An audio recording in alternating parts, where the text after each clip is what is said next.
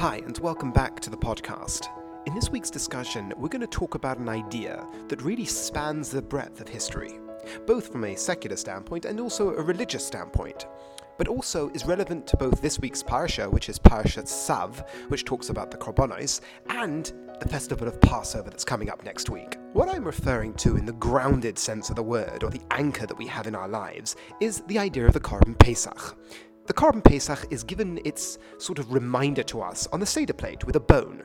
This calls back or reminds us of the Korban Pesach, but we often don't necessarily connect to why that's so important. Yes, on a simplistic level, there are things that it reminds you of, but for Rav Shimshon Raphael Hirsch, it calls back to one of the most powerful moments in Jewish history, one of the most central moments in Jewish history, the first commandment the Jewish people got on an individual level. Individually, they were commanded to bring a Korban Pesach. And if we take into account the context in which they were coming to this commandment with, slaves in Egypt for hundreds of years, they were slaves, their parents were slaves, their grandparents were slaves. This entirety of what it meant to be a people was embedded in slavery. Lack of freedom, lack of individuality, personality, family, all things that we take for granted today were non existent for a slave.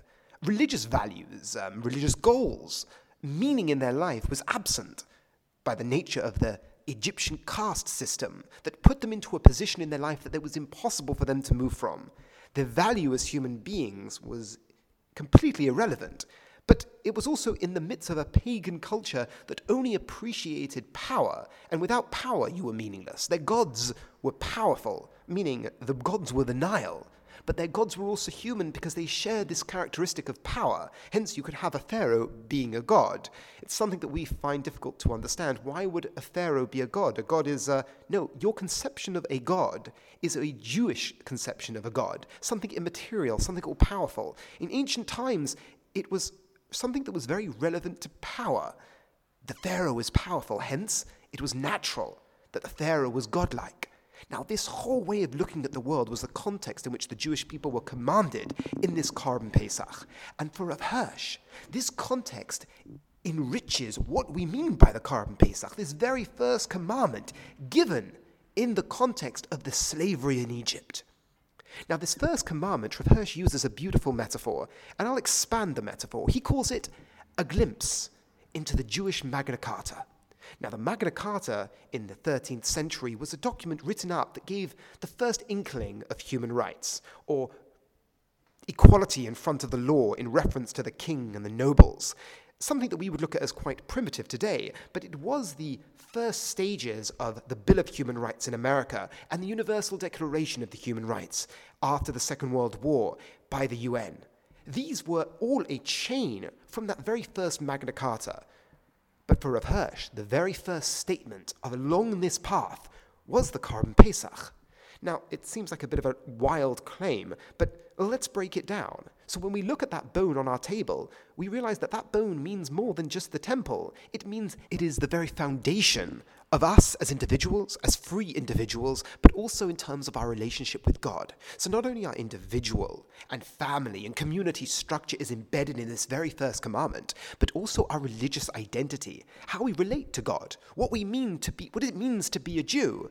And to illustrate that, we will parallel it with other cultures and how they look at themselves in a religious context. Now, of course, this discussion is far broader than I have time for over a quick podcast, and in my live stream, I suppose I'll go through it in more detail. But just to mention, in the live streams that I intend to be doing over the next couple of weeks or so, I hopefully will be touching upon Rav Hirsch's work on both Tehillim and on his work on prayer. And if any of this is of interest of you, you'll find it on Facebook or email me and I'll send you the Zoom link. But now let's focus on this week's parasha. I want to pick up a few of the ideas that the Korban Pesach gives over. The first one is the approach to the individual, the second one is the approach to the community, and the third is our religious identity. Let's break it down.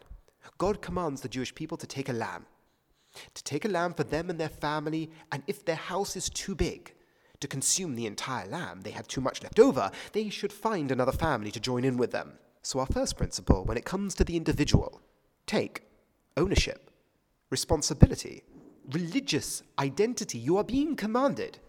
You have the right to own something. The principle of ownership, to take for yourself. That idea is something that we obviously consider to be obvious, but it wasn't obvious in ancient times, and it isn't obvious philosophically even today. What gives ownership?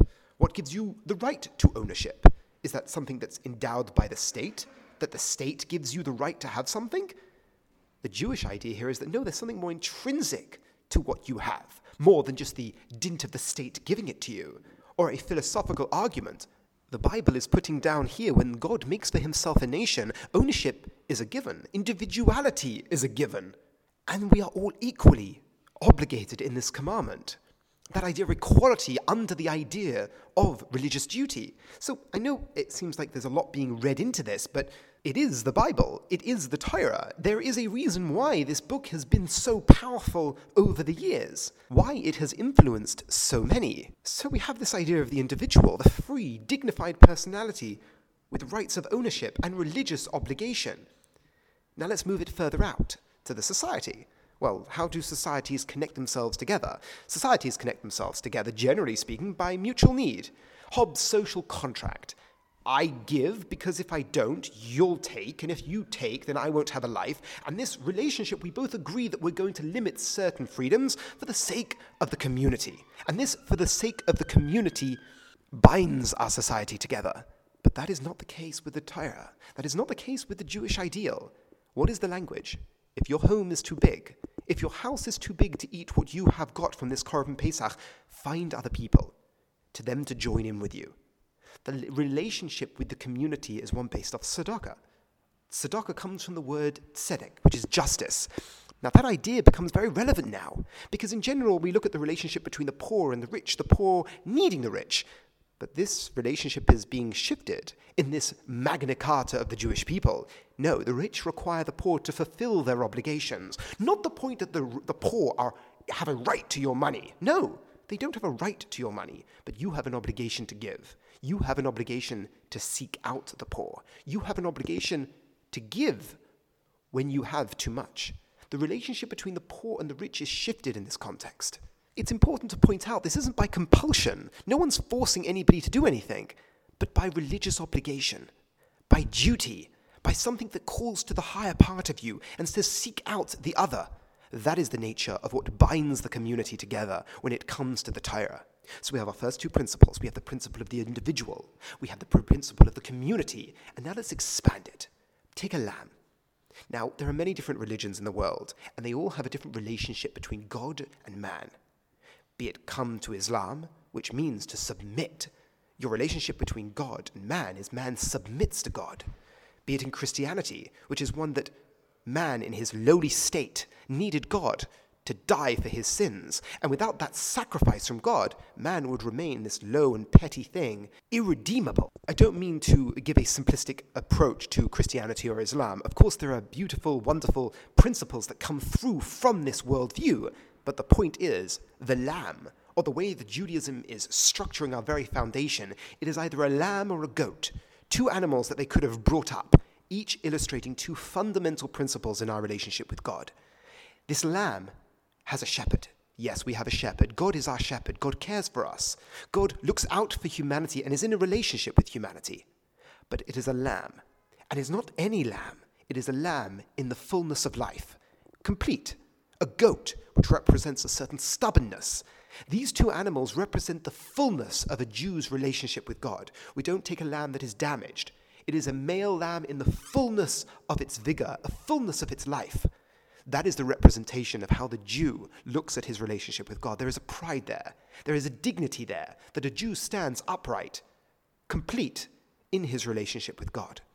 Now, that is a very different notion than the ancient pagan way of looking at the world, of God being this thing of power and man being this meek, pathetic being at the whims and the plaything of the gods. No, the Jewish representation of their relationship with God is a lamb, in the fullness of life, complete, without blemish. That is representative of our ideal state of standing before God. Yes, God is our shepherd, and that is given voice by the other aspect of a lamb. The lamb has a shepherd, there's the aspect of relationship, a relationship of care and love that the ideal shepherd has for its flock. So let's go through our three principles. The three principles of the Bill of Rights for the Jewish people, the Universal Declaration, the Magna Carta of the Jewish people, the individual, take for yourself and for your family. But if your family is too big, seek out others and take a lamb, a lamb in the fullness of life, giving expression to those three stages of what it means to be an individual, be part of a community, and lastly, be in a relationship with God. Thank you so much for listening. Have a wonderful Shabbos and keep safe.